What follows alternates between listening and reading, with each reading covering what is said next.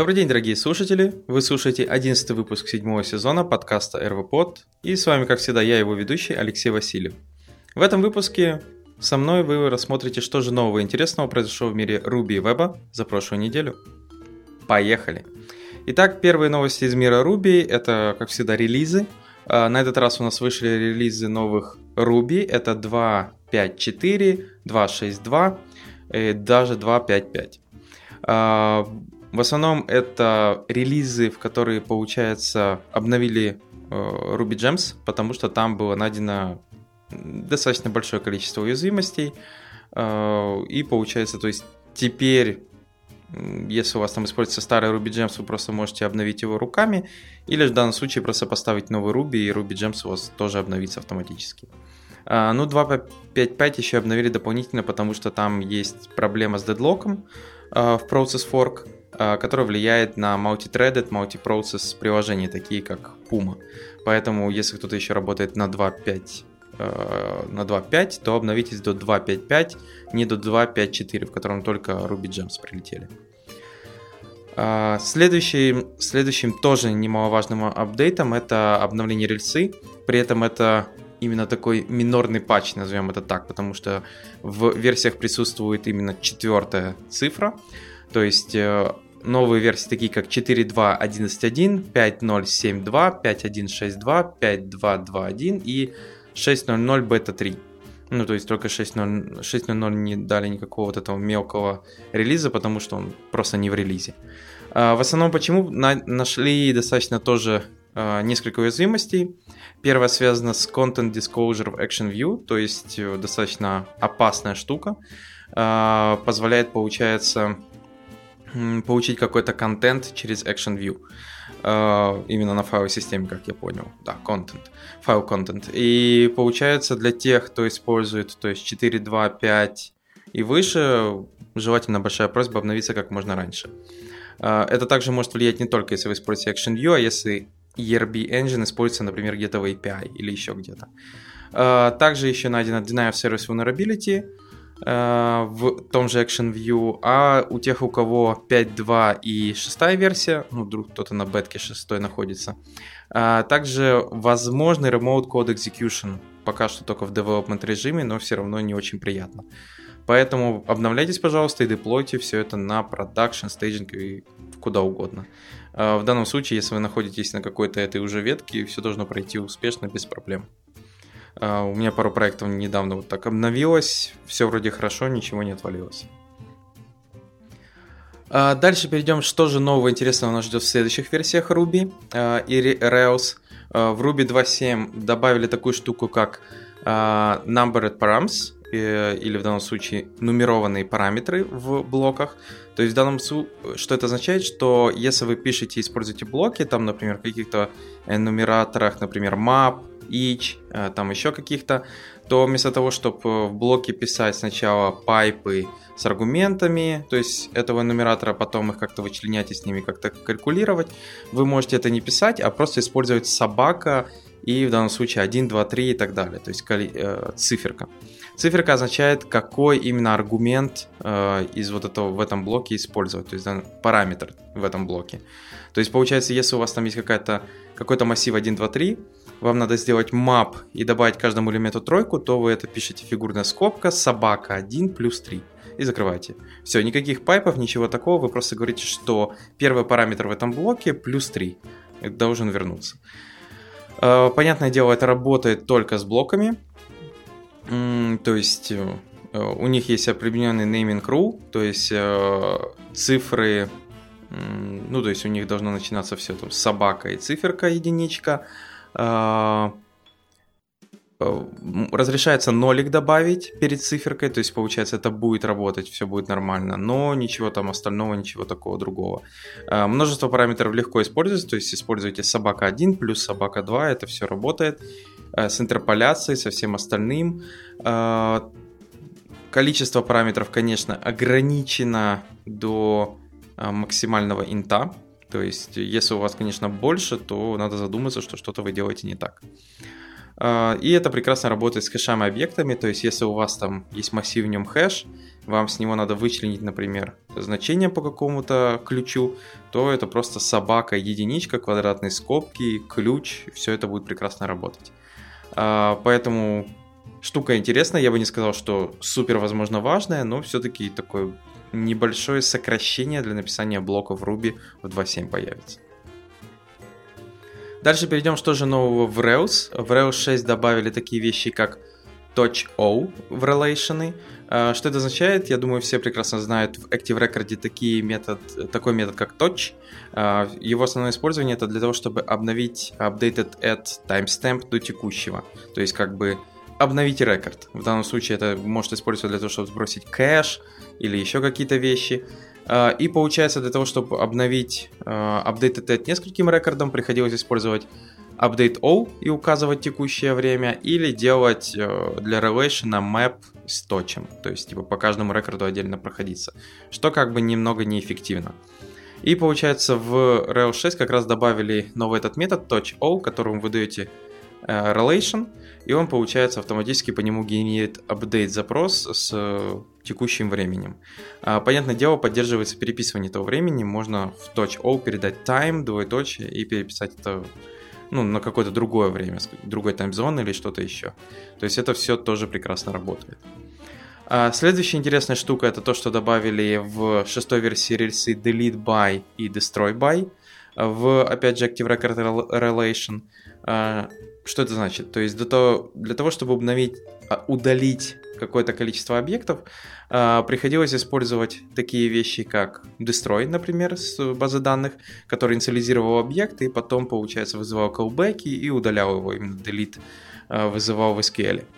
Если вам надо было удалить пачку объектов relations, то надо было вызывать destroy all, Э, который это тоже делал все за вас. И то же самое было просто delete или delete all.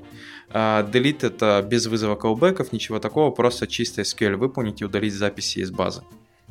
Но получается, кто-то посчитал, что как-то тяжеловато, сначала надо писать relation, condition, а потом удаление, и решили добавить методы uh, destroy by и delete by, которые делают почти то же самое, то есть это как бы совмещенный relation плюс в конце метод destroy all или delete all. То есть получается все, что вы делаете, вы говорите, например, моделька, точка destroy by и какие-то условия, по которым должно быть произведен destroy или delete by, если вы хотите сделать delete. Вот и все. То есть основное такое нововведение, я так понял, что основной плюс это вы сокращаете чуть меньше кода, пишете. Один метод вызываете вместо двух. И еще одна штука, я думаю, достаточно будет полезна тем, кто э, кому требуется в базу загонять большие объемы каких-то данных, то есть сделать какой-то bulk insert, upsert данных. Э, и получается, для этого приходилось использовать в Active Record отдельные гемы. К сожалению, из коробки этого не было, но теперь вот в шестой версии появится. То есть там появились такие методы, как э, insert all и upsert all. То есть основное использование этих методов, как я думаю, многие могут догадаться, это то, что туда можно передать массив данных, которые вы хотите туда пробросить, и получается он как раз э, просто сгенерирует нужный insert э, запрос и просто выполнит его один раз.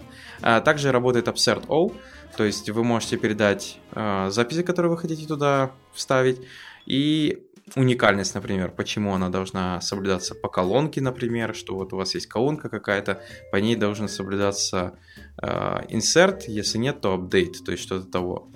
Э, работает это, ну, как показывает автор, достаточно непросто, то есть э, метод использовать как вам нравится, э, кому кто-то будет использовать, например, insert, если данные просто надо вставить, кому-то upsert, возможно, если вам надо, например, вставить, а если данные уже есть, то обновить просто. То есть, но самый главный плюс, я считаю, всего этого, это то, что теперь это будет из коробки. И вы, если используете какой-то гем, то я думаю, потихоньку сможете от него избавиться и перейти просто на, опять же, рельсовые методы. А, автор также показывает, как работать с такими вещами, как э, on conflict do nothing а, и все остальные вещи, то есть когда там э, вот это все делает, как это работает именно Upsert и все, и вот эти все вещи.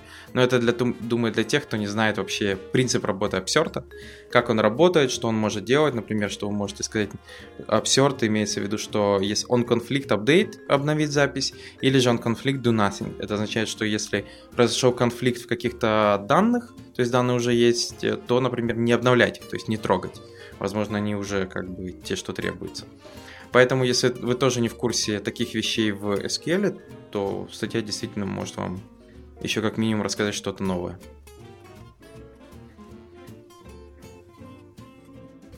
Хорошо, перейдем к следующим новостям из мира веба, разработки. И первая новость это выход React Native 0.59. А, в основном, почему такой возможно, громкий релиз, это то, что там наконец-то появляются такие вещи, как хуки, которые теперь вы можете использовать там. И немаловажно, это то, что э, JavaScript Core э, добавили производительности и поддержку 64 бит на Android. Это достаточно важная вещь, потому что до этого, то есть React Native он использует вот этот JST, JavaScript Core, который был достаточно малопроизводителен, он несколько, он достаточно старый движок, а, не все модерновые штуки JavaScript на сегодня там поддерживаются. И самое страшное, что он хуже работал, чем даже нативные, которые в iOS, например, находятся. И получается, вот в этом релизе его заимпровили, то есть его обновили, а, добавили поддержку 64 бит, поддержку современного JavaScript, достаточно большое количество импрувментов по перформансу, как они обещают, то есть улучшили скорость и производительность. Поэтому, если у вас есть какие-то проекты, возможно, React Native, то, возможно, вам следует посмотреть, можно ли это на, обновить, ну, обновить ваш проект на эту версию, без, ну, надеюсь, без особых проблем. К сожалению, как я помню, React Native каждый раз обновление происходило не все так гладко. А, хотя там есть плагины, которые помогали в этом через Git. То есть и были отдельные NPM плагины, которые через Git пытались производить обновления. Но все равно часто приходилось еще мануально проходиться и фиксить и проверять, что же там изменилось между версиями. Поэтому я четко понимаю, если вы не сможете сразу обновиться на этот проект, и, ну, то есть на новую версию, потому что проект уже большой, и не все так просто. Но в любом случае, там еще добавили такие вещи, как inline requires. Это означает, что э, для оптимизации они, получается, чтобы ускорить загрузку приложения, чтобы оно сразу появилось, они добавили вещи такие, как inline requirement, э, requires, которые типа lazy load ваш, получается, компонент или что-то еще из этого. То есть это э, вы должны, понятное дело, это отдельно активировать, чтобы это начало работать. Ну, понятное дело, это еще, я так понял, э, такая экспериментальная фича. Ее еще надо проверять, смотреть, что с ней э, происходит. Э, тем более, тут, кстати, еще рассказали, что некоторые компоненты уже deprecated официально в самом ядре системы. Это не означает, что все, они умерли, их просто вычленяют в отдельные NPM-пакеты.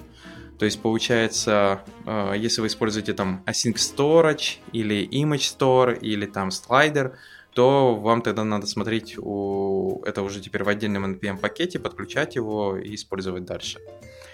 Вот. Ну и прочие полезные штучки, поэтому, как я сказал, если вам надо обновляться, то ставьте лучше такую вещь, как React Native Git Update, э, NPM пакет, и он как раз через React Native Update э, поможет вам ну, более-менее обновиться. Хотя, э, как я сказал, бывает такое, что все равно придется руками пройтись и просмотреть, что сломалось, что перестало работать. Э, иногда бывает, что просто React сломался с какой-то версии. То есть у нас были вещи, когда э, при обновлении версии React, там, например, какие-то опции для инпута на фокус, например, переставали работать. То есть старая версия не работает, а в новой их сломали. И нам приходилось даунгрейдиться назад, потому что ну, мы использовали этот функционал. А потом мы писали ишузу, ну, типа, что вот вы сломали этот функционал. Он говорит, да-да-да, это ожидаемо. Мы его сломали, мы его починим в следующем релизе. Мы такие, ну окей, подождем ваш следующий релиз. Поэтому будьте готовы, сломаться может разное. А следующее эм, Следующая интересная статья о выходе CK Editor 5.12.00.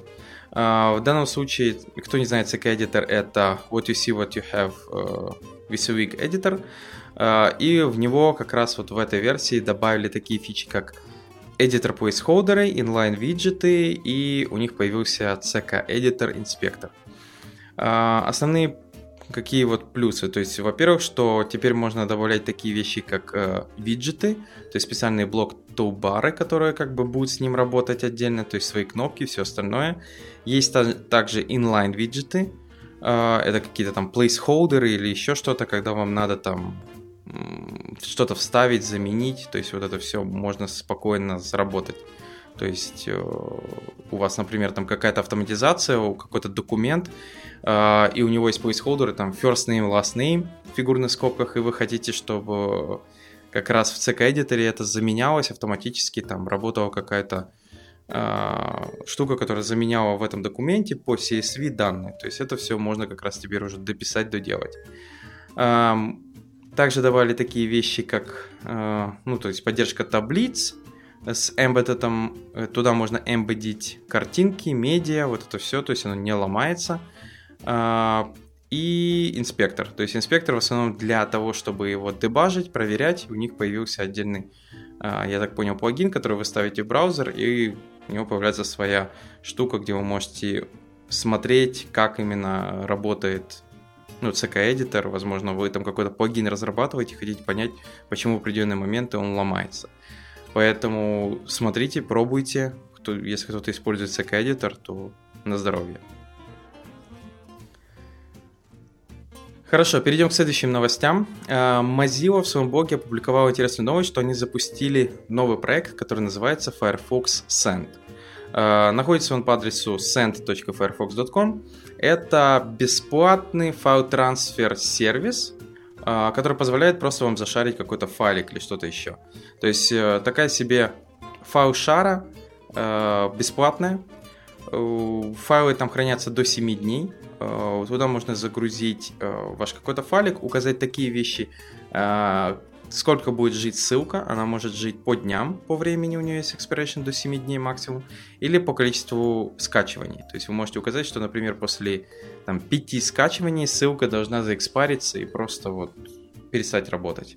А, как сами говорят в Firefox, они используют encryption для того, чтобы шифровать весь ваш контент, поэтому вроде бы как все безопасно.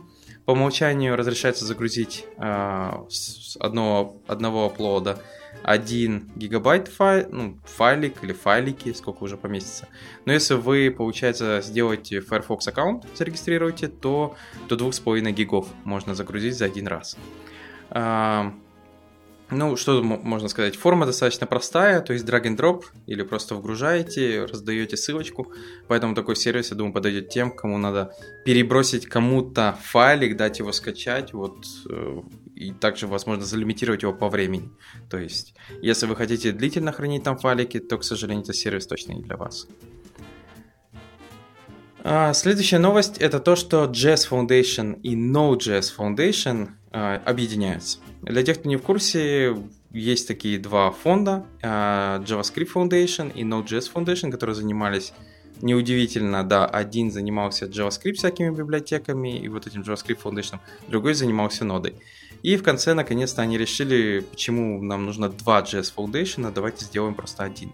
И назвали они этот Foundation Open JS Foundation, то есть теперь они э, вместе, э, получается, собирают свои силы и э, будут заниматься, ну, то есть у них там под кровом 31 open source проект, такие как Dojo, jQuery, Node.js, Webpack, вот эти все проекты.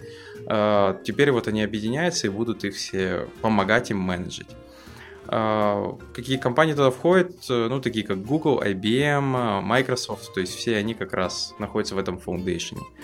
Поэтому, я думаю, те библиотеки, которые находятся в этом Foundation, как минимум должны чувствовать себя неплохо. Вот. А, ну, это такая, я бы не сказал, что крутая новость, хотя плюс, что они объединили силы и не распор... ну, то есть не распространяют, как говорится, не тратят их там кусок туда, кусок туда, тем более, что JS и Node.js это, да, действительно очень все близко.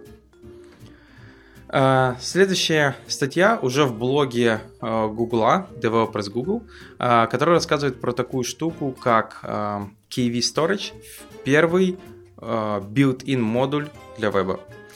В основном в статье рассказывается, что на сегодняшний день local storage достаточно медленный, есть индекс DB, но у него API по себе не очень хорошая. Ну, не то, что хоро- не хорошая, она сложная, то есть все равно приходится использовать какие-то враперы, чтобы писать туда или считывать данные.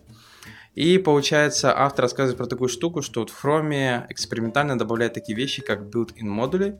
Это ну, специальные там JavaScript файлики, которые вы именно можете built-in вгрузить именно к вам в браузер, и они там будут работать и доступны на любой страничке везде.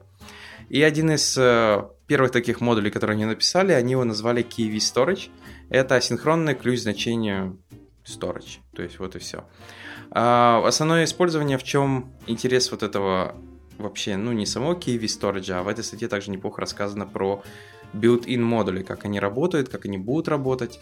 То есть идея заключается в том, что они работают под тем же э, импортом, экспортом системе, то есть э, вы там делаете какой-то импорт from, и указываете в данном случае префикс, э, они используют префикс std двоеточие, а дальше название модуля, то есть kv defis storage. И, в данном, и браузер должен понимать, что это берется не из вашего проекта, а берется в данном случае из built-in модуля из браузера. То есть э, тот пакет, который идет в браузере. Uh, в чем могут быть проблемы? Не, все не каждый браузер, как вы можете понять, содержит, может содержать такой модуль, тем более это могут быть какие-то кастомные модули. Uh, поэтому авторы рассматривают, что же, как можно решить проблему. Uh, во-первых, есть еще другая экспериментальная фича, которая называется Import Maps. То есть, если она будет заимплементена, она позволит создать специальный механизм, который позволит альясить определенные импорты на альтернативные, если тот основной не работает. Что это означает? Что если у вас а, есть какой-то вот это std KV storage, и неожиданно он не работает, не поддерживается, например, этим браузером, но у него поддерживается import maps, то в import maps может быть описано, что если std KV storage не найден, или наоборот, типа вот он есть, то его можете тянуть э, типа из такого-то файлика. А, в таком случае этот файлик, то есть в примере этой статьи они используют некий полифил. Просто определенный полифил, который имеет тот же самый API, но там работает, например, с local storage под капотом или еще с чем-то. А, понятное дело, что если браузер вообще не поддерживает модули, то тогда да, придется уже использовать какие-то модуль, но модуль техники, чтобы определить, браузер поддерживает вообще модули или нет. Хотя 80% браузеров уже поддерживают E6 модули. А в любом случае, статья интересна тем, кто хочет понять, что такое вообще будет возможно, опять же, это, это не точно, но, возможно, в браузерах появится такая штука, как built-in модули, то есть это proposal, пока это как экспериментальная фича в Chrome, которую можно активировать и использовать, и посмотреть, э, как именно работает эта KV Storage демка. То есть, э, то есть можно писать будет какие-то свои такие модули, потом встраивать их в браузер, там, ставить через плагины, еще что-то, и тем самым получается возможно даже уменьшать количество загрузки там вашего ресурса, если какая-то игрушка или еще что-то. То есть это может помочь. Или создавать какие-то очень полезные библиотеки, которые могут потребоваться многим ресурсам, как вот этот storage, еще какая-то система, почему бы и нет.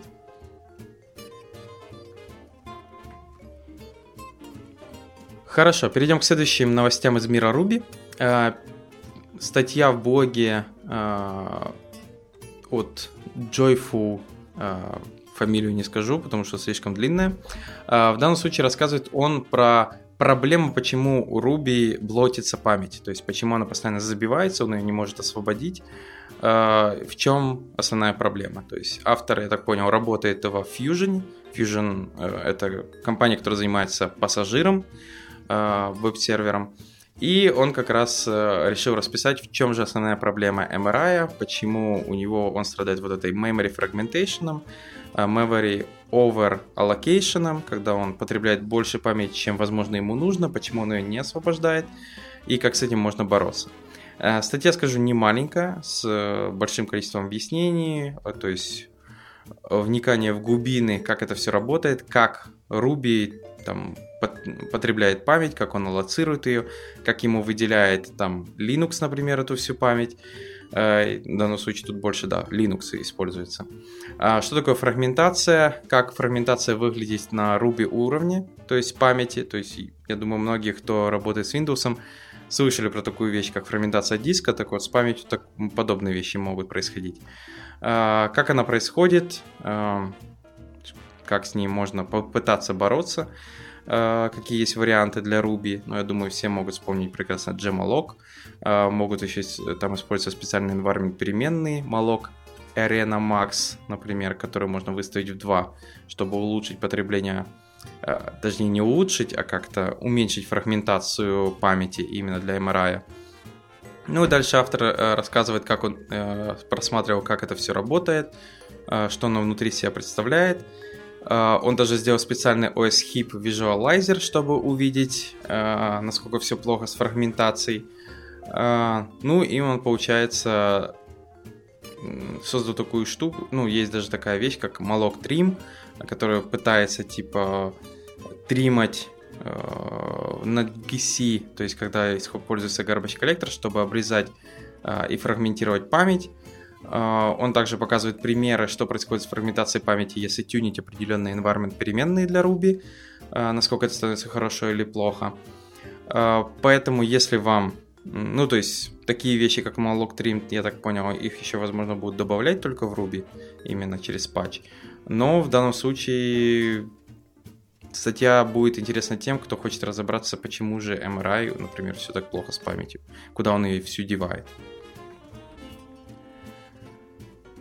Хорошо, перейдем к следующим полезным штукам. Это библиотеки. Первая называется Фони. Фони — это библиотека для работы с а, номерами телефонов. То есть э, там используется E164, э, нормализация, сплитинг и форматирование э, номеров телефонов.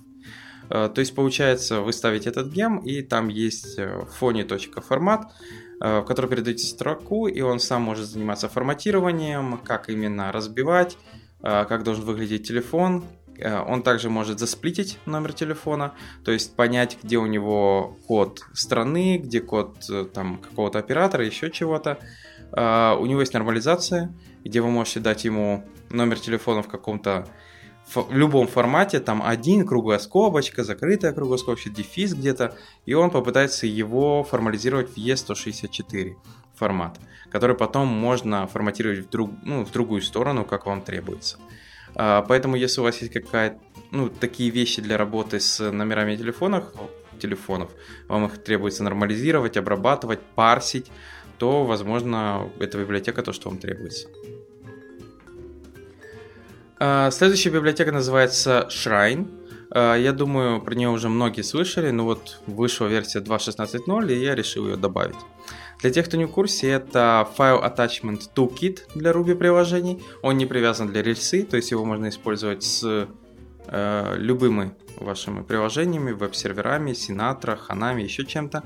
Э, самое, что интересное, он достаточно extendable, то есть у него множество плагинов, э, есть для с Active Record, есть для SQL, есть для работы с модельками, там, для работы, чтобы делать какую-то конвертацию или удаление в бэкграунд-джобах, кеширование, э, добавление, там, создание data URI, эм, для того, чтобы для того, чтобы ваша моделька могла принимать файлик там с какого-то remote URL, то есть у вас, например, файлика нет, у вас есть ссылочка на этот файлик, тоже есть такие штуки.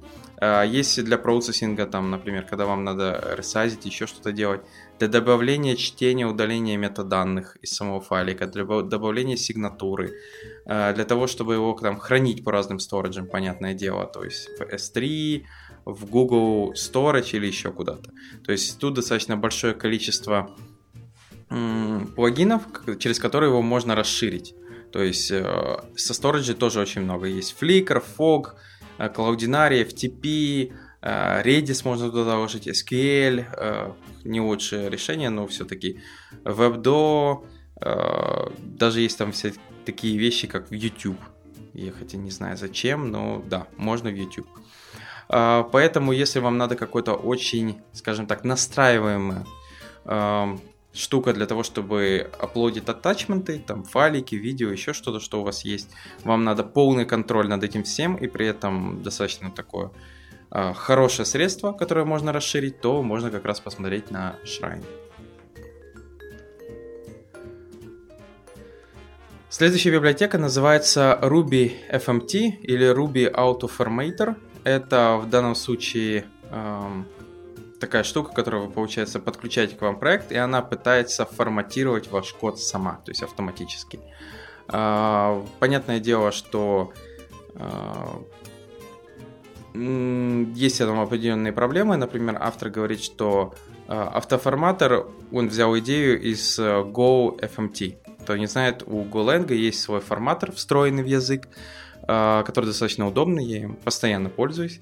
То есть вы прогоняете им файлики, и он как бы форматирует все как нужно. То есть как бы линтер, как Рубокоп, назовем его так, только с автофиксом автоматическим. То есть он сразу фиксит, он как бы не спрашивает вас. А, то есть это как бы форматор, он не анализирует ничего такого, и я так понял, Ruby FMT задача та же самая. А, то есть э, в данном случае, понятное дело, надо смотреть, что на выходе выходит, может, по вашему мнению, наломать что-то, поэтому вам надо смотреть, э, что он делает, как он форматирует ваш код, возможно, он может что-то форматировать не так, как вам нравится, и это, вы можете сказать, нет, не подходит, я лучше это использовать не буду. Тут уже зависит от вас. А, единственное, только э, непонятно, как он настраивается. Я так и не понял из этого всего. То есть, возможно, он так же, как Go FMT, э, в котором внутри вот есть стандарты, он по ним работает и все, другого выхода нет. А, возможно, тут также. Но тогда это немножко ограничивает его, потому что если кому-то что-то не подходит, он не будет просто использовать эту утилиту. Но в любом случае, вот такая штука, э, которую можно использовать, если вам подходит на проекте.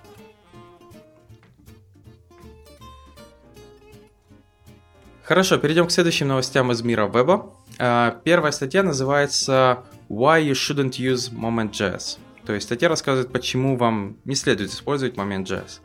А, я думаю, некоторые уже слышали подобные статьи. А, понятное дело, первая проблема это то, что Moment.js не такой уж и быстрый.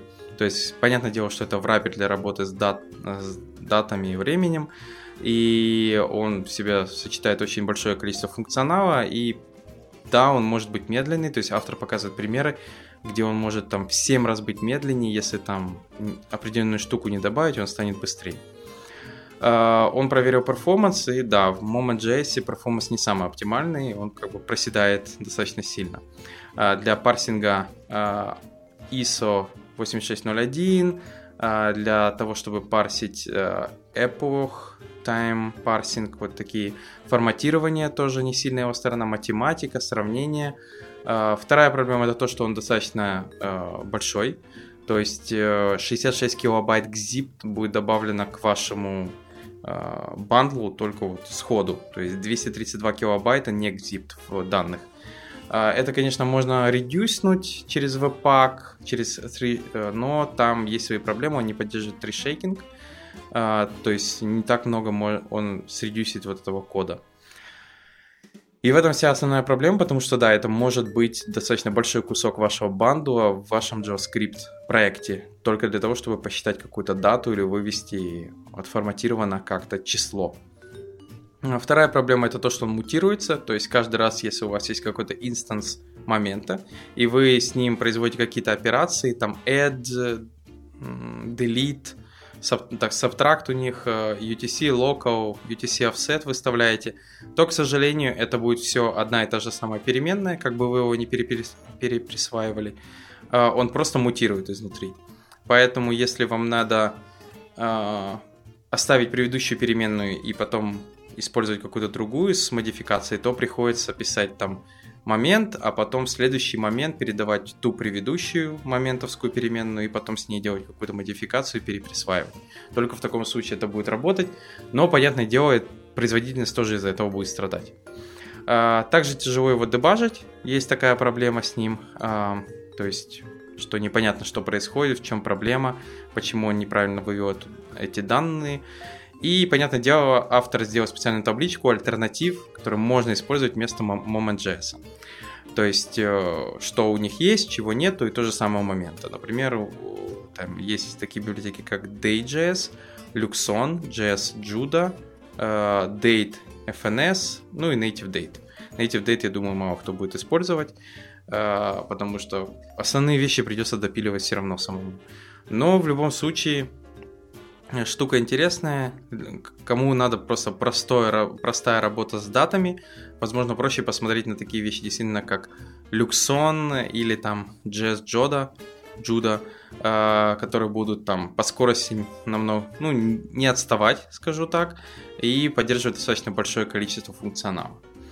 Э, потому что момент может действительно быть оверкиллом, если у вас приложение достаточно простое, и даты, время — это его не основной функционал.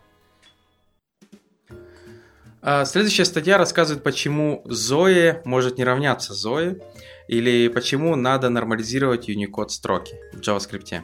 А, в чем основная проблема? Потому что Unicode, Unicode это достаточно такая обширная штука, а, он из себя составляет, ну, то есть это целый стандарт, encoding стандарт.